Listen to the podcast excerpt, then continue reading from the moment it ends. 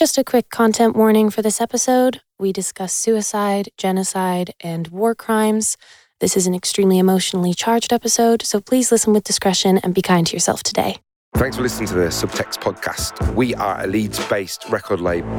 We really hope you can get involved with our Patreon, which is only £3 a month uh, and will help support the label and the artists on it and allow us to keep doing this podcast.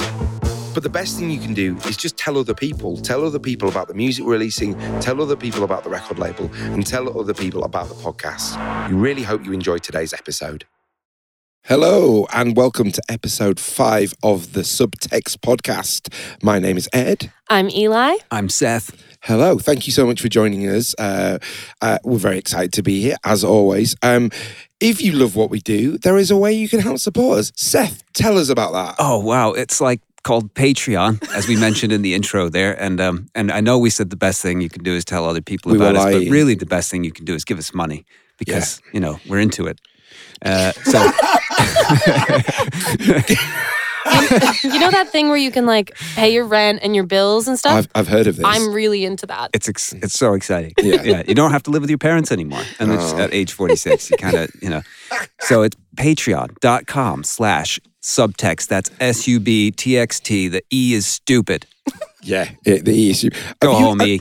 yeah. Um, have you? I've just suddenly had a realization that this is essentially what we're doing is Wayne's World. for the for the younger members of the audience, you can you can Google You it. can Google It's it. on It's fine. Wikipedia. I, I thought, yeah, again, that's a full, you know, Gen Z uh, down with the kids there. Me. So hip. Yeah. I think I'm gonna hurl. I say spew. If, if you hull and she blows and, and you blow chunks and she she leaves, she was never yours to begin with. Um, this is why everyone's uh, uh, you know tuned in for uh, for our weekly gathering. Uh, well, it's not weekly; it's whenever we can find the time gathering because we're all freelance creatives and trying to make a living. How has everyone's uh, week been? I'm going to say this, and I realise that I might be cussing this. It seems to be injury, stroke, illness free this week. Yeah, it was crazy because I had to climb out my front window to get out the, the door today. Not calamity free though. Not calamity free. Yeah. Okay. The the door handle fell off of of our front door. and I had to climb out the window. And it's the same window that I fell out of a couple months ago. So that was really tricky and I'm feeling very proud of Uh, myself. you've for made that. progress. Yeah. That's really progress. good. Uh, Yeah. Thank you. Yeah. And and yeah, none of us got ill, and uh, it turns out Ed's toe wasn't broken. No, it all, wasn't so- broken. It was just very badly bruised. There you It, go. it, it had an amazing bruise on it, which is kind of quite cool, to be honest. Yeah, there is like a sense of pride with certain bruises. Yeah, and, and injuries. I um because uh, I I uh, I part own a deli as one does, uh, and when we were opening the opening week, I managed to slice ha- part of my thumb off, which is now glued together. Uh, it's a shame we're not on YouTube or anything, but can you see? Look at that! Oh like, I've got a really God. good like injury. Like I've got, and I'm really proud of it. To be honest, I, went, I had to go to A and E and have it glued back together and stuff. Wow. Proper. Sorry. Yeah, yeah. Seth, how was your week? Uh, I can't really remember what ha- what happened. Like the oh, it's half term, so yeah, that's Yeah. why I can't remember. Yeah, you no, blocked just, it out. yeah, I was just hanging out with the kids, you know. We Yeah. just you know cooking lots of meals and shit. Um, what did we do? We did we did some things. I'm sure. Yeah, yeah. I Yeah. just can't remember what I of them are. Great, good interview. All of us Yeah. got to try out a pretty cool uh, sandwich shop today. oh, was that the one I've just mentioned? Yes. Yeah, that was a banger. of a Silver's. Deli uh, in Bramley. If Yeah. you can find the missing piece of Ed's thumb, you get 50% off.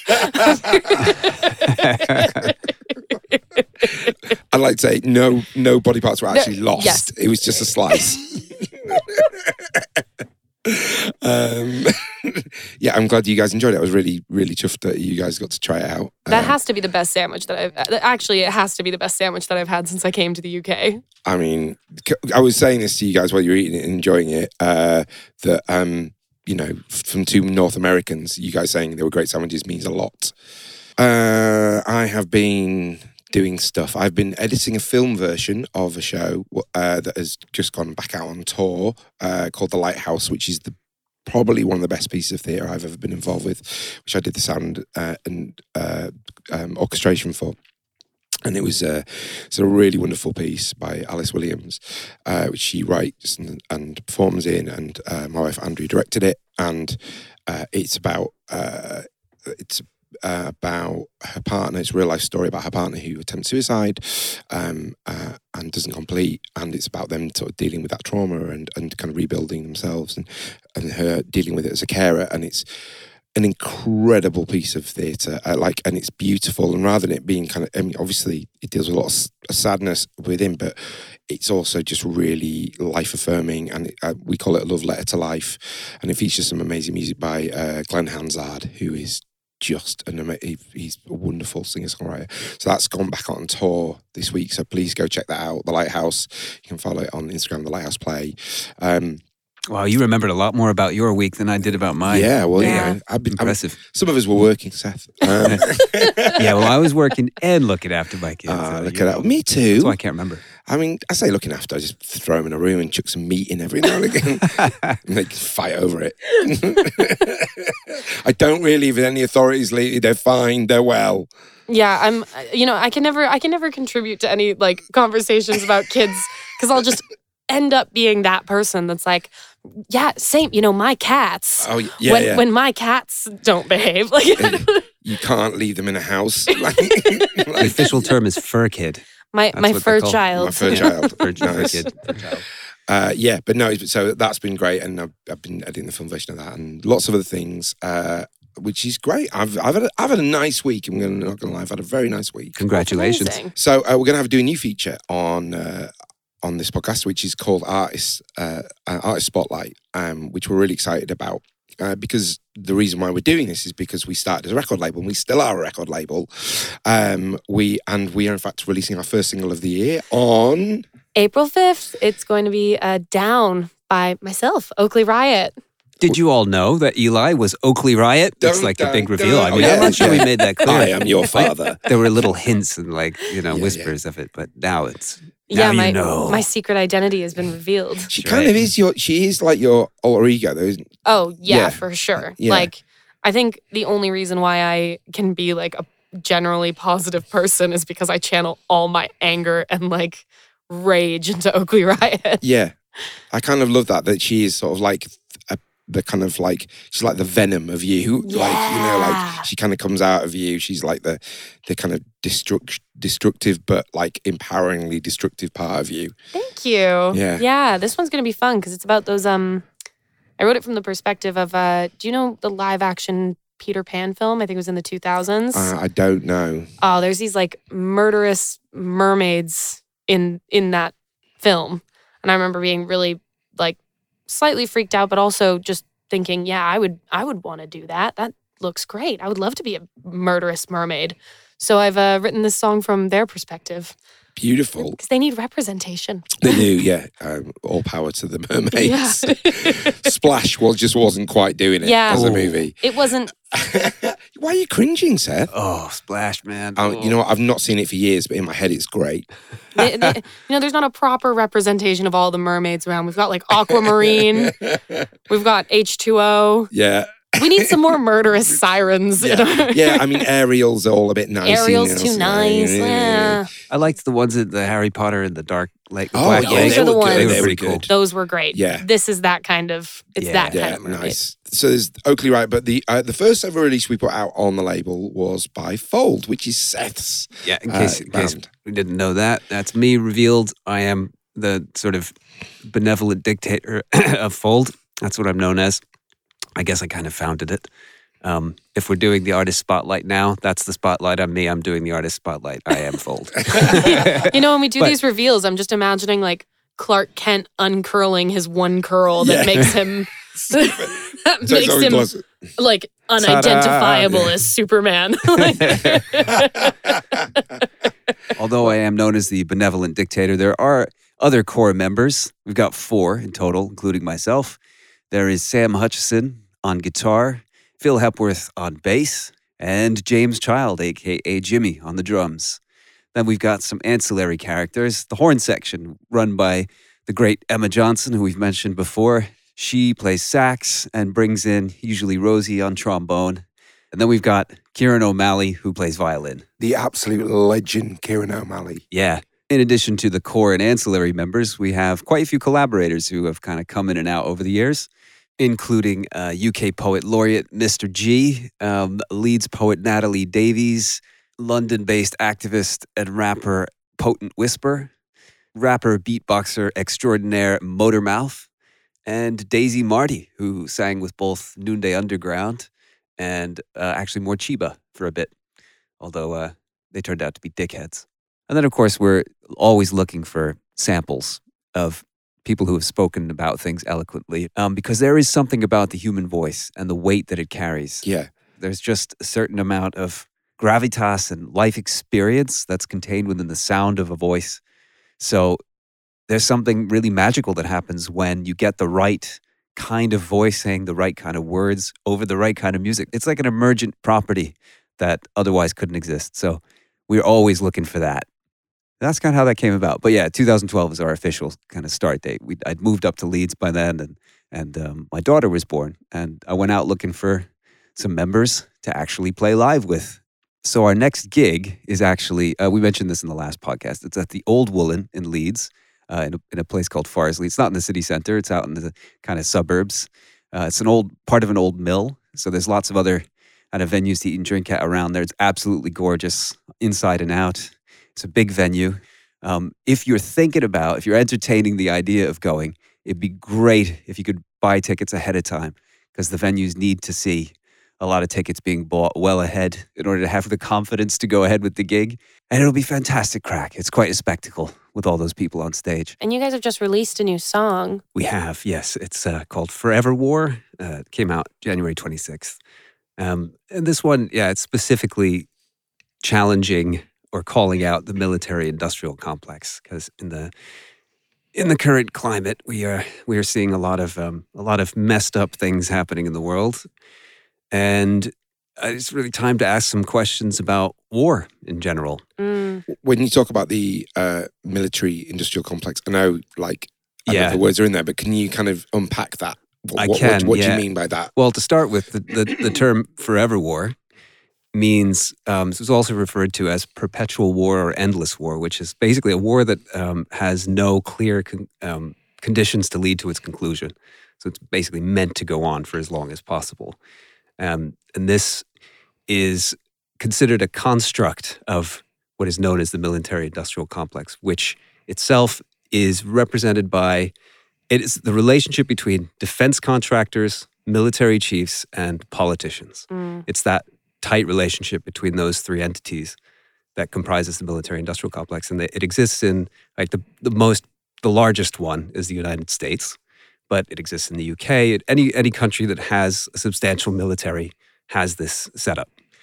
The example of the genocide occurring in, in Israel and Palestine, um, and I will have to qualify this. I'm speaking as a descendant of um, survivors of the Holocaust. I myself, uh, yeah, my my extended family on my father's side, we're all Jews and we're all wiped out in the Holocaust. So this is a particularly poignant subject for me. It's quite you know deeply personal.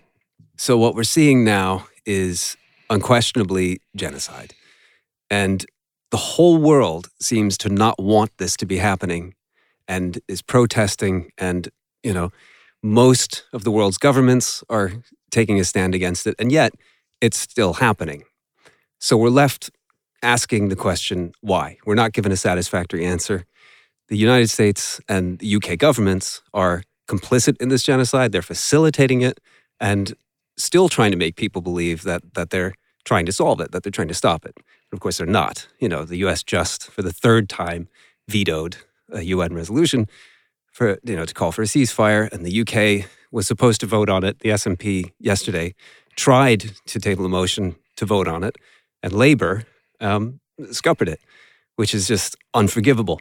It's it's just such a massive shit show, and it but it, what it indicates is, is that there's something else going on behind the scenes. There's Mhm. something there's something driving this that wants it to happen, and it's that unseen force. And what we're trying to draw attention to with Forever War is the fact that, at least in part, that is the military industrial complex. There's a huge amount invested in this conflict, as, as with the war in Ukraine. How long has that been going on? Mhm. You know, that is an example of endless war, forever war. Um, it's only feeding the uh, the military industrial complex. It's generating immense profits for the defense industry, as is uh, the genocide in Gaza. You know, so that's really, if you look at this conflict, what is who are the beneficiaries? Nobody wants this to be happening apart from the defense industry, who's making a shit ton of money. And there's there is also the geopolitical uh, or the geostrategic position of Israel. Uh, that that plays a role, of course. But as as good old Smedley Butler put it, it's uh, you know it's the only the only racket in which the profits are measured in dollars and the losses in lives hmm Yeah, yeah, absolutely. directly. Um, I, it's interesting to think, kind of, you know, yeah, why wouldn't Labour, who feel like a natural bedfellow to, to to not support the continuing conflict, why why are they so actively, you know, working against that being stopped? You know, what what what in what interest? Particularly when you think, you know, Keir Starmer is is a human rights lawyer. You know, that's that's who he is. You know that he's not but so there's obviously other things at play here and you know what what you know what are the forces behind that Exactly. yeah. Yeah. Um, we we we don't know exactly. Well, we know that there are many many issues with labor having ties to Israeli lobbies. There's a lot of evidence of this, and the UK's complicity in you know well we're still supplying weapons to Israel. We we we make the F thirty five. Um, you yeah know, all this the is a- parts. yet the party have been kind of repeatedly accused of anti-semitism yeah. and have been kind of dogged by it in a lot of ways it seems to be the kind of easy stick that the right-wing media in particular which is ironic uh, pull out and and and beat Labour with, which is they're anti-Semitic and they have done very little to to stop anti-Semitic behaviour within the party. Indeed, what what they've what seems to have been an attempt to normalize any attempt to speak out against the actions of the Israeli state as being anti-Semitic. That's that's what's happened. That's that's that campaign against anti-Semitism and labor has resulted in that, and it has created a climate of fear. But there are a lot of people now speaking out against because it's not anti-Semitic to to, to object to what Israel is doing in Palestine. It just isn't. Is it is it kind of? I mean, and for me, the easiest way to do it is just it, is to separate the people and the state. You know, in the same Yeah. way that that uh, you know, like I don't see the behaviour of the British government, rep, you know, as representative of behaviour of, of British people, and I don't see. Um, I don't see the behaviour of the Saudi state as a representation of people, the people of Islam. I don't see, and I don't see uh, the Israeli state as a comment on the Jewish community. You know, it, they're they're they're separate entities, and to kind of conflate those into into the same thing seems ludicrous. Yeah, it's in, fact it's uh, part of the definition of, of anti-Semitism, or the uh, the IHRA definition of anti-Semitism is, is any attempt to uh, blame Jewish people for the actions of the Israeli state is anti-Semitic, but therefore it is also anti-Semitic to um, to call somebody anti-Semitic for for questioning the actions of the Israeli state. It's mm. crazy. but- Yeah. but yeah, And and it and you know and because anti-Semitism is real and rife and on the up without a doubt. You know, and there's no doubt. And this is the problem with these kind of situations is they only polarize people, which is we all know. Yep. It only works to the benefit of of kind of the people who sit above us. You know, the more we fight amongst each other, the more easily more manipulated we are, and which is why you know kind of this binary conversations on the internet about everything from geopolitical war to you know which Star Wars is fucking any good, you know, is but they become everything's become a battleground, right? Yeah. And that's that only benefits the people who want to keep us fighting. And most people like to fight with headlines too. Like yeah, it, it's it's often seen that if you can't fit if you if you have a well thought out opinion that has um, a lot a lot of different angles and a lot of different ideas within it and most of these situations are extremely complicated and multi-layered and there's a lot of different um, ways that you could look at it it's often seen that if you are unwilling to shorten your opinion into something that is divisive, eye catching, and simple, then you're sitting on the fence and you have no opinion, and therefore you are part of the problem. But if I don't want to argue with you on a Facebook thread that's going to limit me at 300 characters and not allow me to actually accurately portray what I'm thinking, then we're just we're simplifying it. We're fighting with headlines. Yeah. And that also adds to the divisiveness adding to the divisiveness of people who don't truly understand the full picture and there are people like that on both of the sides. Yeah, absolutely. I mean, you think about like you, you know, back to your point, which I think is such a salient one. Um, in the last general election, which was, uh, and Corbyn's, I think, great unraveling was that he didn't have a position on Brexit. You know, and it was essentially a second referendum, and Corbyn, uh, he, uh, he finally came out and said, "Listen, um, I'm, I don't think I should have a say on this. I don't, I don't think it's for me as." I think I should be the arbitrator. I shouldn't be the the kind of the you know telling people what to do. And that is a very nuanced, difficult position for a leader to take. Mm. Um, uh, and it didn't sit. And the Tories' almost ingeniously simple slogan was "Get Brexit done." Three words, and it destroyed it destroyed Corbyn. It Mm. destroyed him because it made him look like he was he couldn't form action. It, it and he it was three words that kind of, and you could read that however you wanted. Like, yeah, we need to get Brexit done because it's really important, or let's just get it done because he just needs to get. get it, it was it was a stroke of genius, but it had no there was no substance to it in Mm. terms of you know we are still living in the absolute shit show which is Brexit. You know, which was going to be the easiest. Uh, If li- you couldn't see that, that There was, was- uh, Ed doing air quotes. yeah, yeah. Uh, uh, easiest, um, you know, divorce that was ever going to be, apparently. But as as it turned out, was an absolute nightmare. I'm sorry, I've totally derailed, but but, it's, it's- all it- part of the same conversation, is. isn't it? it- it- well, it's all the same phenomenon. It's it's what's it's what being being done by mainstream discourse in both Mm. cases. yeah, because what we're seeing, what we eh, it's exactly the same thing. What you see is, and and what we're witnessing, I think, to the greatest extent that we ever have in Palestine, is the the cognitive dissonance caused by the you know the reality on the ground that we can actually see with our own eyes colliding with the facade of of mainstream discourse that's been that we've all been indoctrinated That's with for so very Overly long. simplified and Yeah. Extremely divisive and meant to Yeah. be divisive. yeah.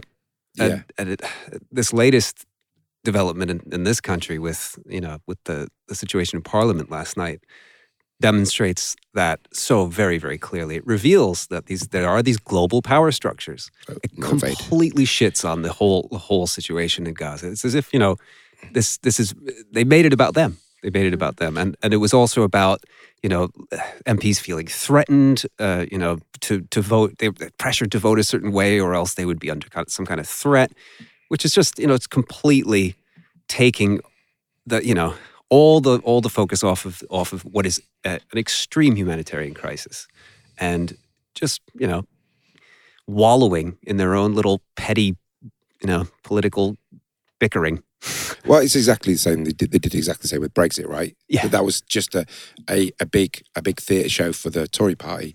So they didn't actually have to. I mean, we've had no policy put in place in this country for maybe five, six years now.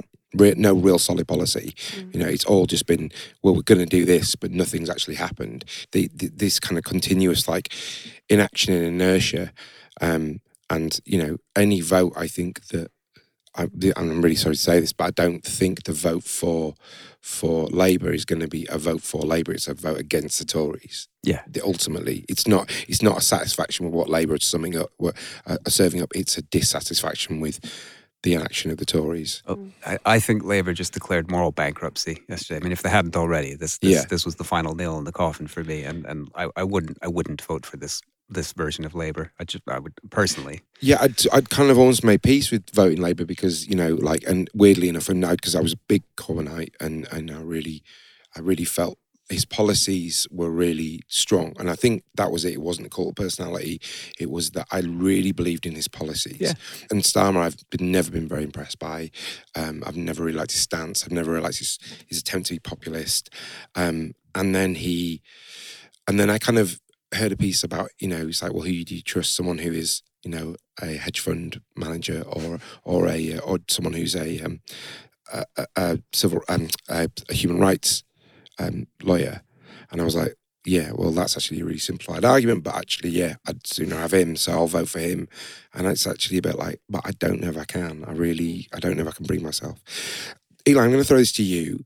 Like, as someone who's younger than we are, do you feel any kind of connection towards the political powers that be? Uh, I mean, it's a hard one. I think. I think that. Um, I think that in in my generation, I'm I'm technically Gen Z. I'm right on the I'm right on the threshold, but I'm technically Gen Z, and so I did grow up in the bite bite sized clickbait information era, um, and so I think that there is a kind of cognitive dissonance that is created um, by this sort of juxtaposition of these headlines that come from social media being our main source of information that are heavily biased either side and oversimplify in order to get extreme reactions. Um, and then on the flip side, also feeling like outside of being a sort of keyboard warrior, feeling like we have no power.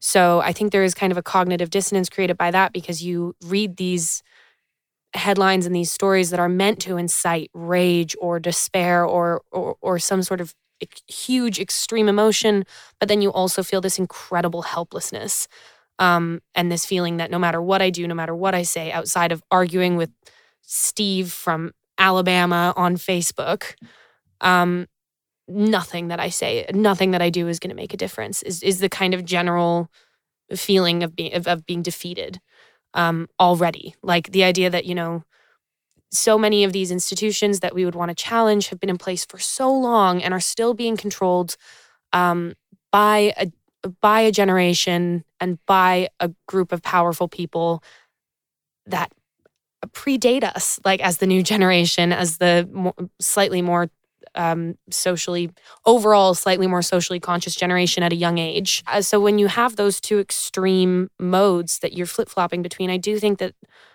your brain kind of kicks in to protect yourself and creates this kind of dissonance. And then you have to throw in the guilt of feeling like then you're not doing anything and you're not making any making any progress anywhere. But I do think that a lot of people in the younger generation feel they are conscious of the fact that they feel very stuck and like immobile and not sure which direction is the right direction and uh, where can we put our voices where they'll be heard? And do we have a right to speak on these topics? Do we know enough about these topics? Like, it's just, there's so much information from everywhere that uh, part of you feels like just shutting down. Yeah, I hear that. Yeah, I, I, I yeah, I weirdly enough don't think that's uh, something that's necessarily exclusive to your. I think. Oh, I don't think it's exclusive. I just think yeah. that our generation experienced it younger. Yeah, yeah, I, yeah. I agree. Yeah, I think you know. I remember, you know, I remember when we voted the Tories out in you know '97, and that felt like such a positive move. And and I know it was very simple, but there was a sense of hope. There was a sense of there's something better. You know, things can only get better, as as as Tony coined. Um, we again we, we talked about this before, but the amount of information that's thrown at us now, it's it's hard to disseminate where our where our kind of path is. Where mm. do we where do we go? And I think a lot of information is also used as um, I think that when you have a, a, strong opinion on one thing, let's say that you know you have a very strong opinion on this one topic and you've researched it and you feel that you've formed a very well-rounded, thoughtful, insightful opinion on this thing, there then comes the argument of, well, if you care about this, then what about this? And what about that? And what about that? And so rather than see, saying, oh, you've chosen this thing and that's better than doing nothing, you've spoken out about this one thing, people are saying, well, if, you, if you're talking about this, then you have to talk about all of these other things as well, or it doesn't count. Yeah. You don't count everyone needs something to believe in, right? You know, we had religion, that's gone, right? We know that's and we and ultimately, and I think there's a lot to be said for it, is that while I have no real attachment to religion at all, I understand that the in the Western society, and particularly in the UK, the vacuum that that is left, like the deconstruction of the church, has left is people scrabbling around for stuff to believe in, right? Mm. and and also the deconstruction of our, you know, we don't think that our our, our, our Parliament is an upstanding place where decent folk do decent things. We think it's morally bankrupt and, you know, corrupt. So uh, you can understand. So I can understand why people are looking for totems and this is why populism has has has grown, right? That's why we've seen the rise of the likes of Trump. Why the you know these kind of very simple uh, Farage, you know, they're simple figures to get behind because they're selling simple things. They also have the media behind them. Yeah, And- and absolutely. unfortunately, I, again, I keep coming back to the media is the elephant in the room in this country, especially, but Yeah. but ev- everywhere. Oh yeah, the absolutely. global the global media and you know if you break it down each na- national media plays its own specific role. The british one is is one of the most toxic and problematic. And i don't think that we can actually change the way power works in this country without having another proper inquiry into how the press is regulated because it is a self-regulated press that the, our relationship with with media is so difficult. I th- it's it's such a difficult relationship, and and I struggle with it as well. Like you know, and it's like, well, who do you believe? You know, and it's like, where, where, you know, because and again, it's that thing of like that's why. When when you when you struggle to believe in something, when something comes along, you were talking about it last week about about the cult, right? Cultism, mm. and you know, like it's that thing, isn't it? People just want to believe in something. So when something looks attractive and easy, then that's I mean, you know, it's also it's even if you have the benefit uh, or privilege of a of a, a you know middle class education, a, a bachelor's which degree, actually whatever. I do. Yeah, and, yeah, and I and I do. But even then, it takes a considerable effort to have to second guess and question and take everything with a pinch of salt that you see in the media. But you have to absolutely do that because there's always an agenda. There was a um actually this does relate back to the the, the cult thing that I was explaining um the uh, the other week. Um within the NXIVM cult there was this uh publication called The Knife.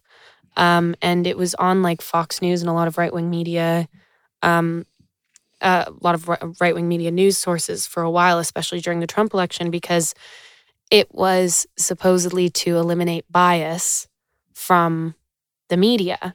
But what they did was they were looking at like quote unquote emotionally charged words.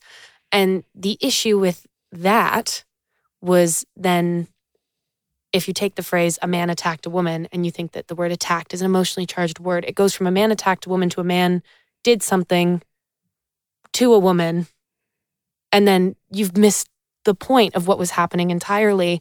And so the amount of like there will be certain charged words in pretty much any publication and and bias and things like that. I think that all you can do is do your best to read up from multiple sources and figure out for yourself Well, it's you know when you start referring to human death as collateral collateral damage. Yeah. you know that's when we're like, oh, we are literally looking away. You know, yeah it is the kind of how we're framing stuff. You know, to kind of and it's subtle and it's really you know the use of language can be very subtle and it but it can it can steer the the path and the stream very easily. hmm Exactly. And um, I'd like to ask a question around this because we just watched, uh, before this podcast started, we had actually just watched the video for Forever War. And it's incredibly It's in- powerful. incredible. It really is. I, I sorry, I, video. s- I didn't really know what to say after I watched it because Yeah. I was a little bit like, Ouch. yeah, it's it like was, still in my mind. yeah. yeah. It's a Um, tough watch. It's, Yeah. it's brilliant though, and Yeah. it's a, it's a piece of art. It really is, man. A hundred Thanks. percent. But I wanted to ask, um, because yeah, definitely a warning for you know, uh, genocide and graphic violence within that within that video. It is it is an incredible watch. Um, but I wanted to ask about while you're while you were creating this track and while you were creating that video, did it feel like a an outlet of some sort or did you feel like there were there any ways that you sort of protected your own mental health while exposing yourself to those types of images and those kinds of things for an extended period of time in order to create this video yeah, my, the investment of my own personal history in it. You know, I used there is in fact a clip in the in the video of the people from my own grandfather's village, Ostrów Mazowiecka in Poland. Um, he wasn't there; he'd he'd left before the Second World War. But um, in one event, uh, two days after my father, or sorry, two days before my father was born in 1939, the all the Jews from that village were rounded up and brought out to a field, made to dig a pit, and shot one by one, hundreds of them. You know, and and there's I used a clip of them in in that video. There's a, the the Nazis took photos of the whole pro- process, and it's an extremely painful image to to have to look at because I don't know if any of them are my relatives or not. Mm. So Mm. this is a, I don't know. The whole thing was sort of a part of a process I needed to go through, and I think it's it's really important to be able to connect with this stuff emotionally, because so much of uh, we're exposed to so much violence that it's, we've become so desensitized to it. And what struck me about the reason I put in this footage of um, genocide from not just from World War II, but also the Rwandan genocide Mm. and and other images, um, is because we actually don't see we don't see it very much. It's we're not shown that. We're shown the sort of Hollywood version Mm. of violence a lot, but we're not shown the actual pictures, the the grim reality of uh, what actually happened. And uh, yeah, I wanted to to try and help other people kind of reconnect with the human side of that because yeah, we, we've just become des- desensitized to war in general, and that's a that's a very deliberate construct. So, uh, but it, yeah, I didn't really do anything to protect myself from it. I just went, I went, you know, Went deep into yeah, it. Yeah, I just took it, took a dive into it, and yeah, I'm not going to do it again for a while. Yeah, yeah. I think I way. think that makes a lot of sense. I mean, there are I think that when you care about a cause, it is possible. I always say it's possible for two things to be true at once, and it is possible to feel deeply motivated and deeply purposeful while creating something that is also deeply troubling and tiring and exhausting to put together and that you need to take a break from yeah, afterwards, which in its own is is a sort of form of of protest and self love, and um, just you know you've I yeah I just want to say it was an incredible piece of work, and I I can't Thank imagine the amount of of yourself that went into that and the the amount of things that you were exposed to while creating that. So yeah, I just think it, I, I thought it was a really brilliant w- one of your most brilliant songs and videos that I've seen. Yeah, I agree. Thanks. I agree. thanks, guys. That's all right. I mean, I was I'm really just I'm motivated by not wanting this to ever happen again to anyone. And Yeah. I'm seeing it happening right fucking now. And I Mhm. can't bear it. And like we were saying about feeling powerless, I feel powerless. Yeah. And this is this is why I've done this. Uh, You know, I absolutely as an artist I feel compelled to do something to contribute somehow to, you know, elevating the discourse maybe in, in even a small way. And that's yeah, that's a strong motivator. Um, so I hope, yeah, part of it was to also just to be open about it might also encourage other people who, you know, other artists to be like, all right, I'm going to find, try to find a way to address this. I'm going to try to find a way to tackle it. I suppose one of the um, one of the interesting things for me, and almost one of the, it's a difficult one to use the word positive, but I suppose the upshots of what has happened in the past few years, sort of since the Tories came back into power, is that um, the amount of political music getting made has has has risen exponentially.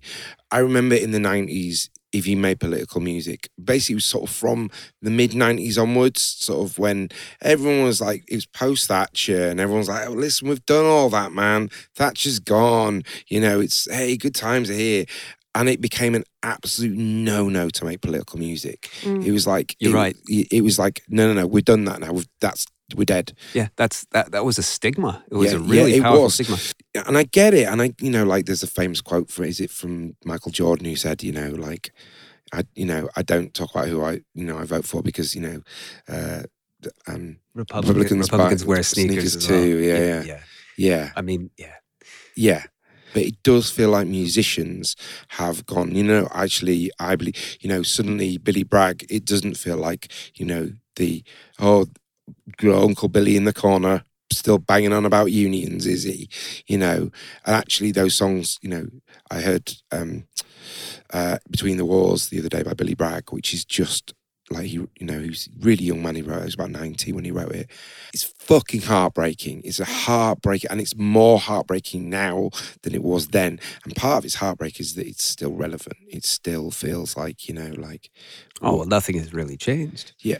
Um, yeah, well, I don't know. I don't know if I. I don't know if I totally believe that. I don't. I. In I terms of the global power I- structures, is what I'm yeah, talking about. I, I, I understand what you're saying about global power structure. I, from an, I, yes, absolutely global power structure. From a societal point of view, and from seeing, like, you know, I got a trans kid, and I understand there is a lot going on around the trans community, but, you know, I grew up in an age where you couldn't be gay. And now, you know, like, you know, kids are just wandering around with pride badges, and there's, you know, like essentially it's been normalized. So I'm, I'm always careful not to kind of just go, we're stuck because change has happened and it is happening.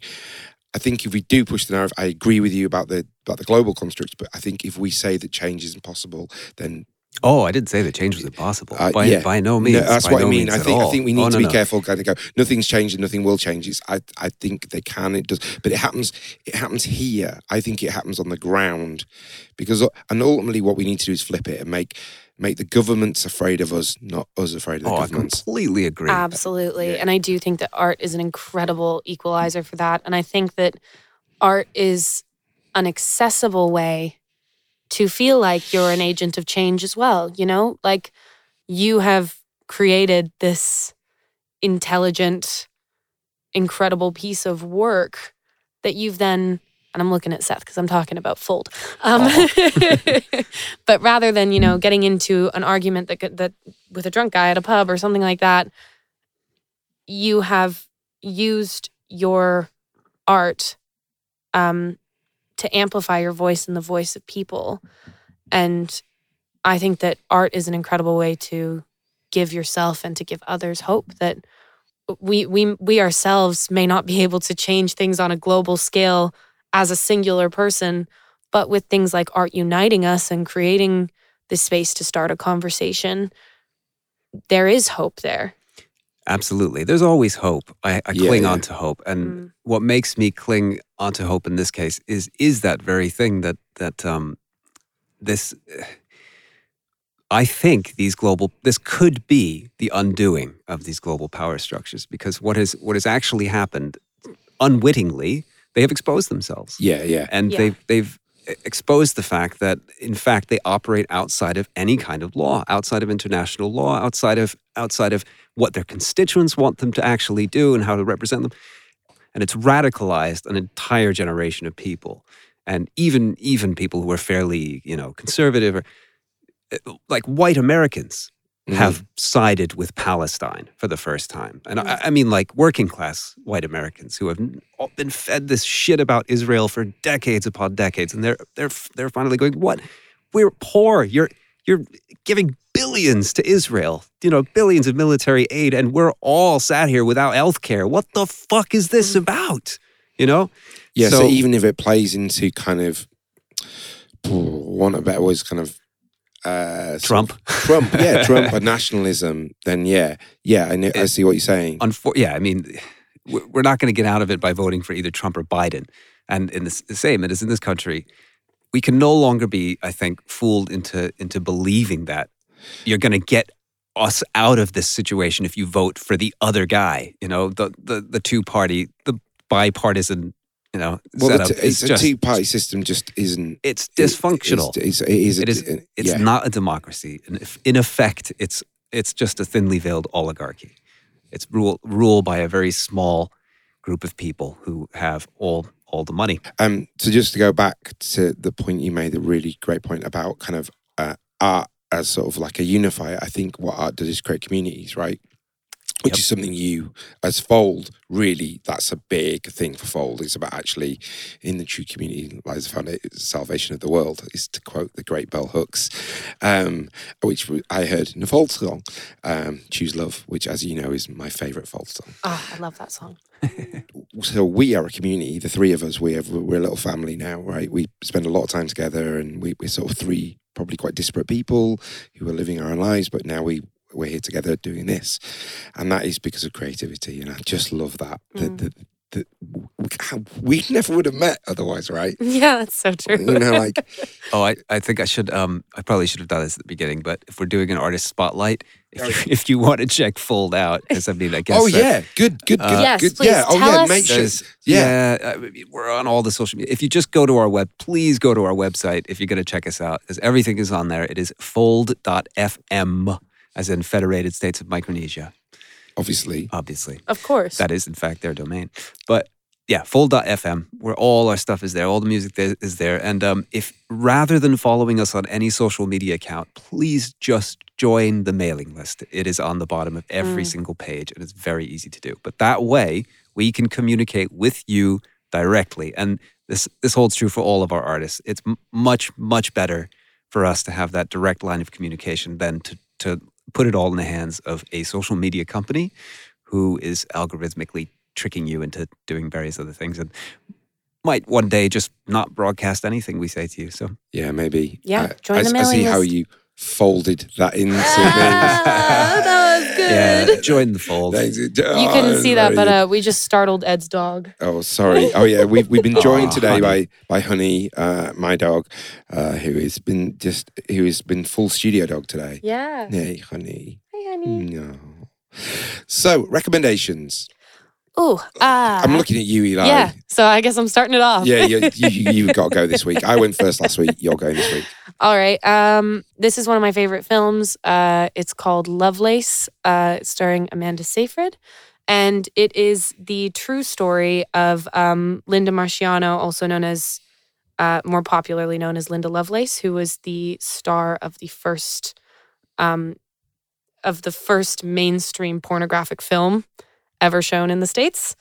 Um, the she, the actress or the the person herself, uh, Linda Marciano, act, was only in the porn, pornography industry for like 17 days, um, but her life then became defined by that, and she was in an extremely abusive relationship. So I will give a trigger warning for like sexual assault, for domestic violence, all of that stuff.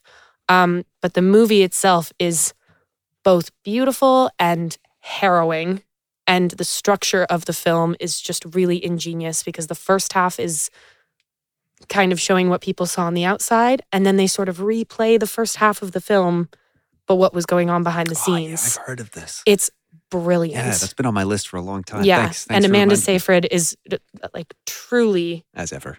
exquisite in this film um, so that would be my recommendation because it's also just a little bit of history Nice. Yeah.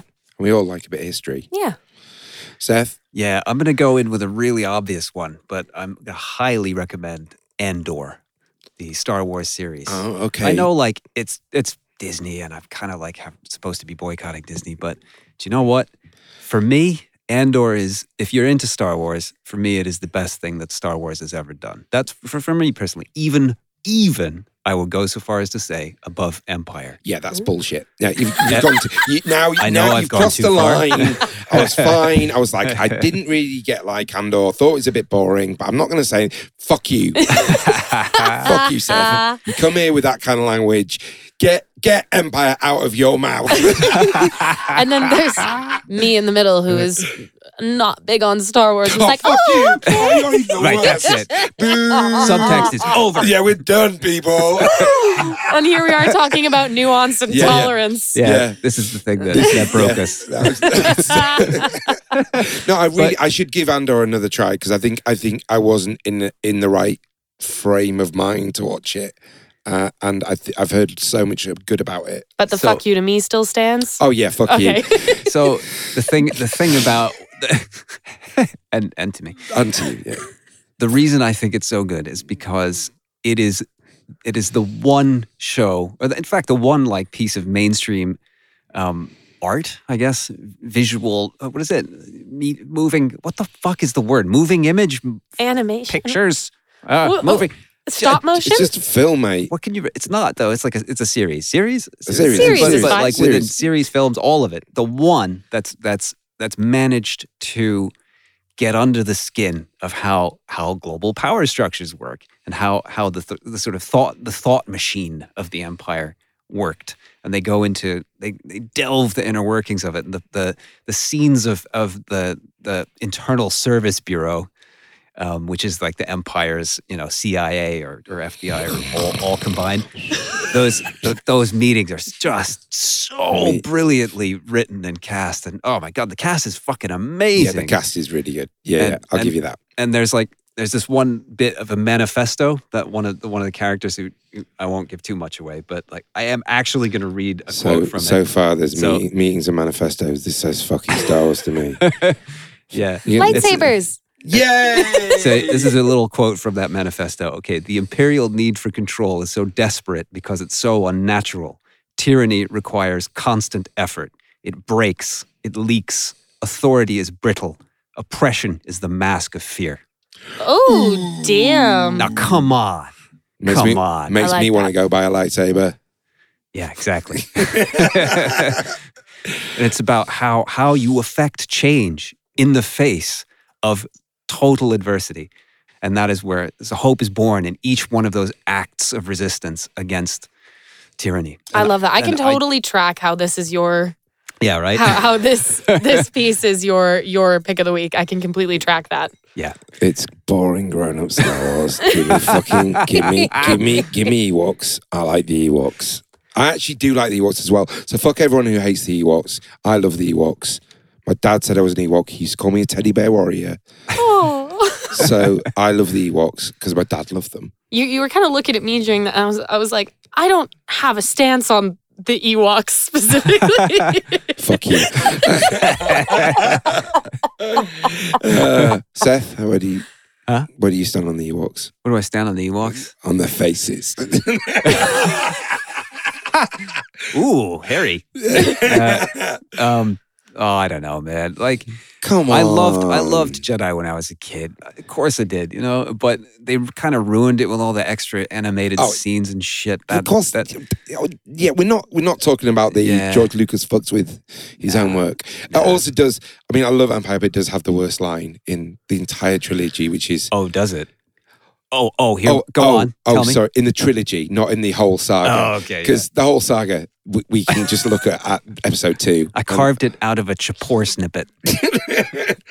I hate sand. It's so coarse and gets in everything. Oh, me and my kids make fun of that one I yeah, all the time. Yeah, yeah, yeah. This would make Master Obi Wan very bumpy. So bad. But yeah, Sorry, it's- the, everybody. the line, Sorry. the line is, uh, is hold me. Just, it's oh, it's You scruffy looking nerf herder. Yeah, I love that line. Fuck you. and uh, what about what about you, Ed? What's your Oh, I, I recommend not to watch and and Andor because it's fucking boring. Uh, watch something really fun, guys. Uh, no, uh, my recommendation is is Parks and Recreation Oh yeah. because you know wor- the world is a compli- complicated, compl- compli- I can't even say it, complicated place. It's difficult. It's a hard place to maneuver and manage, and sometimes we just need to be with people who are lovely. yeah? And the people of Pawnee are both lovely and terrible all at the same time. Uh, they're flawed and difficult, but I just love them. So, Parks and Recreations, if you haven't seen it, It's is- like soul food. it's soul food. It's beautiful. So it's set in the fictional town of Pawnee in Indiana. Uh, it's about the first two series. I'm going to say this are not very good. Yeah. they are subpar. They are wannabe office. It's a wannabe office. The first two series. It doesn't really know what it is. Leslie Knope in the first series is a bit hapless and crap, and does is sort of like a bit just over eager but not very good. Then they realize what they've got Yeah. and they realize that in Amy Poehler they've got a fantastic and they've got a brilliant cast that actually, rather than trying to be sort of slightly esoteric and weird, they suddenly go, "Oh, these are just really lovely characters, and maybe we should just lead into that." And they do, and when they do, it's gorgeous. And the arrival of Rob Lowe. Um, Oh. is just brilliant. Chris Traeger is literally the greatest thing ever on television ever. That Um, is literally the nicest thing anyone's ever said about Chris Traeger. Uh, it's great. Uh, it's just really well written. It's really funny. Um, it's really knowing. Uh, it's witty, but it's not smug. Um, uh, and so it really walks that fine line of being been really gentle and beautiful, but without being twee and shit. So it's where Chris Pratt started, who Yes. obviously went on to become like Mr. Action Hero in uh, in Gal- Guardians of the Galaxy. Oh yeah, yeah, and yeah. all that kind of stuff. It's also Aubrey Plaza got started there. Uh, Who's incredible. Brilliant. Brilliant. Uh, Chris Pratt. Uh, the only problem with Chris Pratt is that I can't really take him seriously as a. He's great in guys because obviously he's a bit of a silly character. But in when I saw him in Jurassic World, and he stood there with his hands on his hips, and all I could think was, "Damn it, Macklin, you son of a bitch!" Yeah. Burt Macklin, FBI. which is one of his alter egos. Um, oh God, it's great. Anyway, so yeah, so mate, so with all this stuff, after you've watched Andor and gone, fucking hell, Star Wars is boring. Isn't it? Go and watch Parks and Recs and, and make yourself pleased with life. One more thing about Andor, just to counter that little Go that on. little dig there. Go on. I love Well, how you get was, these little there was digs no, there was no little dig. It's, it's massive. I thought it was boring as fuck, but I will Did go back you to didn't? it. Did you watch the whole thing? Did you I, really? I started watching it, and I'm not gonna lie, I started falling asleep numerous times while watching it. Okay, yeah. I mean, it, I would I would say, like with Parks and Recreation, takes about two or three episodes to to really get going because it's it's a long arc, but it has arguably the greatest badass in all of Star Wars, Stellan Skarsgård playing the guy who's actually turns out to be the architect of the entire rebellion, Ooh. and he is the most fucking badass character ever in Star Wars. I stand by that. And if you like Star Wars, you should both watch Firefly. Okay. Okay. If you haven't seen Firefly, it's 14 episodes. It got canceled after 14 episodes because they aired them out of order back in like 2004. yeah, There's only 14 episodes. It's not much of your time, but you will love it. It's Nathan Fillion, and it's brilliant. Firefly. Cool. Firefly. I've just an extra added because we went into sci-fi, so I have to throw that in Fair there. fucks. Quite right. Watch Firefly. Wow, that's like my voice cracked. I love it. Damn it. I love it so much. I feel this would, it feels like the perfect way to end on it. Uh, in that voice, uh, so I, my name's Ed. Seth. And Eli. And until next week, dig deep and shout loud. Shout loud.